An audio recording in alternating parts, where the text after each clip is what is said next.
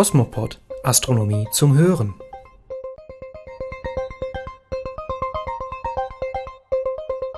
Willkommen zur 17. Ausgabe von Cosmopod, dem Podcast der Zeitschrift Sterne und Weltraum. Heute geht es unter anderem um ein Rendezvous des Mondes mit dem Planeten Mars.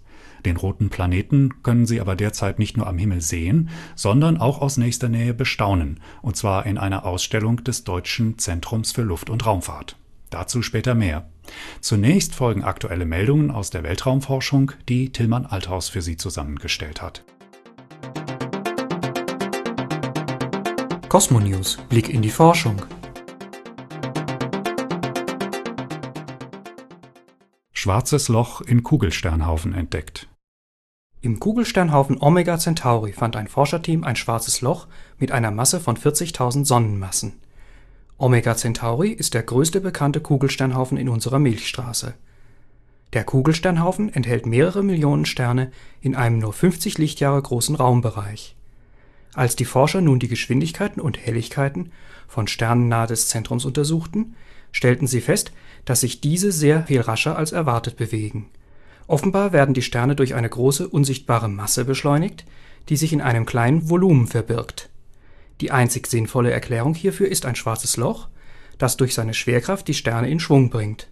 In anderen Kugelsternhaufen fanden bislang keine schwarzen Löcher im Zentrum. Möglicherweise ist Omega Centauri gar kein Kugelsternhaufen, sondern eine von unserer Milchstraße eingefangene und einverleibte Zwerggalaxie. Omega Centauri befindet sich im südlichen Sternbild Centaur und ist von unseren Breiten aus leider nicht zu sehen. Weiter im Süden erscheint Omega Centauri als ein verwaschener Lichtfleck von der Größe des Vollmonds Schon im Feldstecher bietet er einen imposanten Einblick.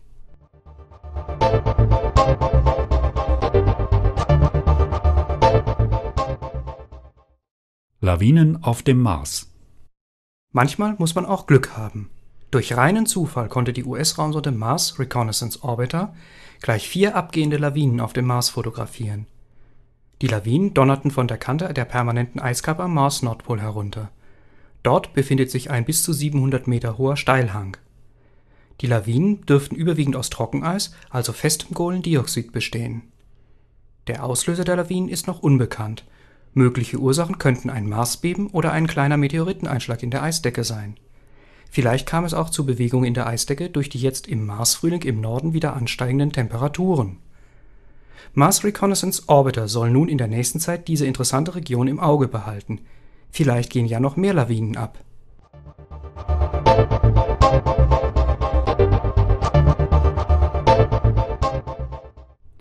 Asteroid Daphne hat einen Mond. Der rund 175 Kilometer große Asteroid Daphne hat einen kleinen Mond. Dieser Mond ist nur etwa zwei Kilometer groß. Er umrundet Daphne einmal in rund 38 Stunden und ist dabei etwa 440 Kilometer von Daphne entfernt. Befände sich ein Astronaut auf Daphne, so würde er diesen winzigen Mond mit dem bloßen Auge kaum sehen können. Daphne umkreist die Sonne im Asteroidengürtel zwischen Mars und Jupiter. Der Astronom Hermann Goldschmidt entdeckte den Asteroiden Daphne schon im Jahre 1856. Benannt wurde er nach der griechischen Nymphe Daphne, die der antiken Sagen nach in einen Lorbeerbaum verwandelt wurde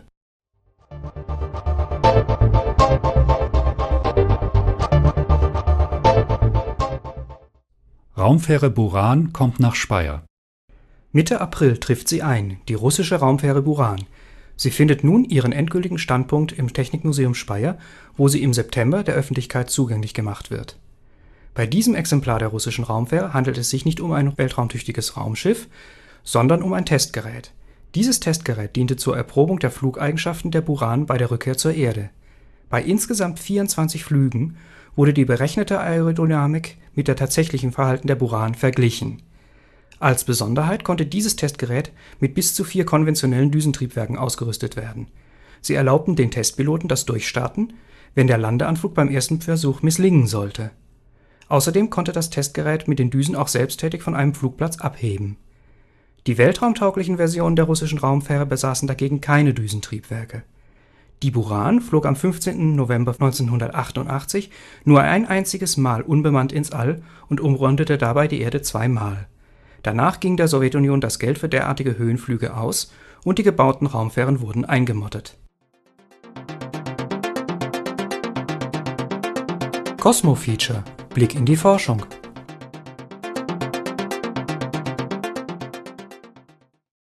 Das Energiemonster SS433. In der Milchstraßenebene im Sternbild Adler befindet sich der Überrest einer Supernova-Explosion. Er trägt die Bezeichnung W50. W50 ist der größte bekannte Supernova-Überrest. Er befindet sich in einer Entfernung von etwa 16.000 Lichtjahren und hat die immense Ausdehnung von gut 200 Lichtjahren. Solche Supernova-Überreste sind große Blasen aus Gas und Plasma. Sie entstehen, wenn im Innern eines massereichen Sterns der Fusionsofen erlischt, weil sein Brennstoff aufgebraucht ist. Es folgt unweigerlich eine überaus heftige Explosion, die den Stern zerreißt. Bei der Explosion wird ein großer Teil der Sternmaterie mit hohen Geschwindigkeiten weggeschleudert. Daraus bildet sich der mit der Zeit wachsende Supernova-Überrest. Vor 30 Jahren, damals war die Röntgenastronomie noch ein junges Forschungsgebiet, wurde mit Hilfe des Röntgensatelliten Ariel 5 genau in der Richtung von W50 eine Röntgenquelle entdeckt. Wie sich schnell zeigte, befindet sich die Röntgenquelle in der gleichen Entfernung wie der Supernova-Überrest. Sie sitzt im Zentrum. Diese Quelle erscheint im sichtbaren Licht als ein unscheinbares Sternchen SS433. Zerlegt man aber das Licht in seine Spektralfarben, so zeigen sich sehr merkwürdige Veränderungen. Nach jahrelangen Beobachtungen fanden die Astronomen schließlich heraus, dass die nach der Supernova-Explosion zurückgebliebene Sternleiche von einer dichten Gasscheibe umgeben ist. Entlang der Polachse werden in entgegengesetzte Richtungen zwei superschnelle Materieströme ausgesandt, sogenannte Jets. Die Geschwindigkeit der Jets ist immens. Sie beträgt ein Viertel der Lichtgeschwindigkeit. Es wurde auch klar, dass die Sternleiche Teil eines Doppelsternsystems ist. Dabei umrunden die beiden Partner ihren gemeinsamen Schwerpunkt. Für eine Umkreisung benötigen sie dazu etwa 13 Tage. Der Partner ist ein massereicher, heißer und großer Stern. Alle 13 Tage verschwindet dann die Sternleiche mitsamt der Gasscheibe hinter dem Stern und die Röntgenquelle ist abgeschaltet. Die beiden schnellen Jets pumpen riesige Mengen Energie in den Supernova-Überrest und gelangen sogar bis an seinen Rand. Für die 100 Lichtjahre große Distanz benötigen sie weniger als 1000 Jahre. Im Hinblick auf das Alter des Supernova-Überrests W50 keine große Zeitspanne. Sie üben von innen Druck auf die Hülle der Gasblase aus und deformieren sie. Dies kann auf Radiobildern deutlich gesehen werden. Bis hierhin herrscht Klarheit. Bislang konnte jedoch nicht herausgefunden werden, ob es sich bei der Sternleiche um einen Neutronenstern oder aber um ein schwarzes Loch handelt.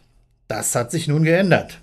Zwei Astronomen von der Universität Oxford haben mit einer Kollegin von der Europäischen Südsternwarte nun herausgefunden, dass die Gesamtmasse des Doppelsternsystems mindestens 40 Sonnenmassen beträgt. Länger schon kennt man das Verhältnis der beiden Partner, woraus nun folgt, die Masse der Sternleiche liegt bei 16 Sonnenmassen. Oberhalb von drei Sonnenmassen kann es sich jedoch nur um ein schwarzes Loch handeln. In der Mai-Ausgabe unserer Zeitschrift Sterne und Weltraum ist dieser Befund näher beschrieben. Außerdem findet man dort eine Anleitung, wie man die großen beteiligten Energiemengen selbst ausrechnen kann. Cosmos Sky aktuell am Himmel. Spitzentreffen am Firmament.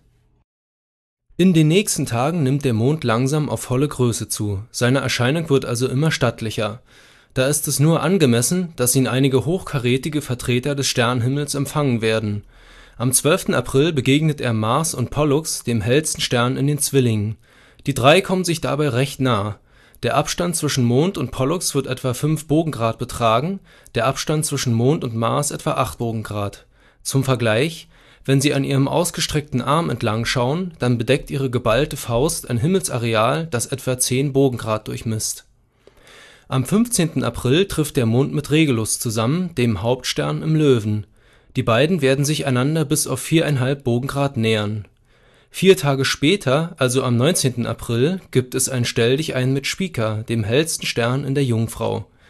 Der Mond, nunmehr fast auf volle Größe angeschwollen, wird sich rechts unterhalb von Spica platzieren. Noch einmal vier Tage später präsentiert sich der Mond links von Antares, dem hellsten Stern im Skorpion der Abstand zwischen beiden wird nur dreieinhalb Bogengrad betragen. Zu diesem Zeitpunkt allerdings nimmt der Mond bereits wieder ab. Deshalb ist auch nur noch ein wichtiges Treffen für ihn reserviert, nämlich das mit Jupiter am 27. April. Falls Sie an diesem Abend eine klare Sicht haben, werden Sie den Mond vier Bogengrad rechts unterhalb von Jupiter finden. Wir wünschen Ihnen einen dunklen, wolkenfreien Himmel und viel Spaß beim Beobachten.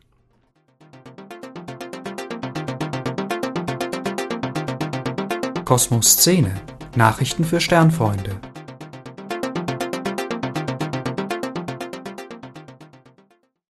Planetarium Hamburg auf Erfolgskurs.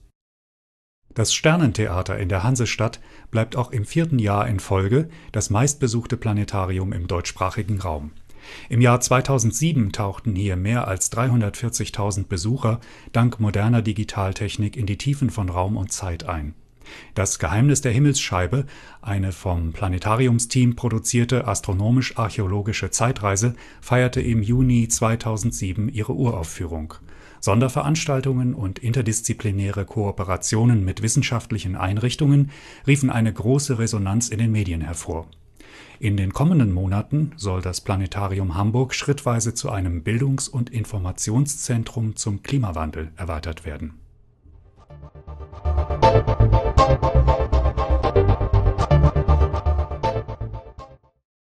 Jahrestagung der VDS-Fachgruppe Spektroskopie die nächste Tagung der Fachgruppe Spektroskopie der Vereinigung der Sternfreunde e.V.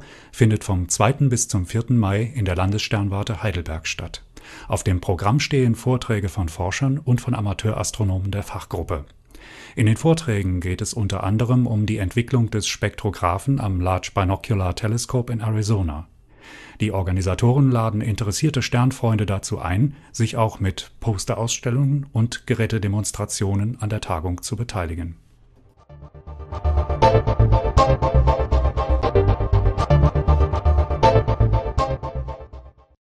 über den Marswüsten schweben.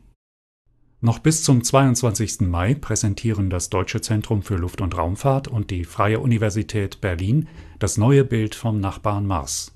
Die Ausstellung im Foyer der Freien Universität bietet räumliche Bilder des roten Planeten im Großformat und mit bestmöglicher Auflösung.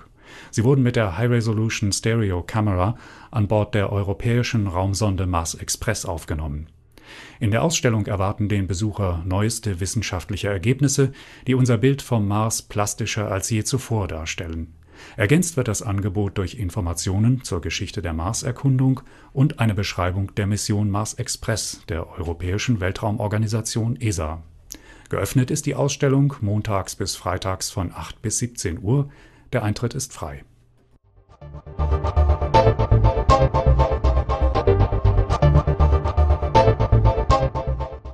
Fotoausstellung über Polarlichter Nordlichter gehören wohl zu den eindrucksvollsten Naturphänomenen überhaupt. Der Naturfotograf Hinrich Bäsemann zeigt mit Unterstützung der HSH Nordbank in Hamburg eine Fotoausstellung mit rund 70 seiner schönsten Nordlichtaufnahmen. Die Eröffnung ist für den 15. April in der HSH Bank in Hamburg am Gerhard-Hauptmann-Platz geplant. Die Ausstellung steht unter dem Motto Nordlichter – Malereien der Sonne und ist bis Ende Oktober zu sehen. Hinrich Bäsemann wurde 1946 auf der ostfriesischen Insel Jüst geboren und ist an der deutschen Nordseeküste aufgewachsen. Er absolvierte ein naturwissenschaftliches Studium an der Universität Hamburg und ist seit den 80er Jahren als Wissenschaftsjournalist und Fotograf tätig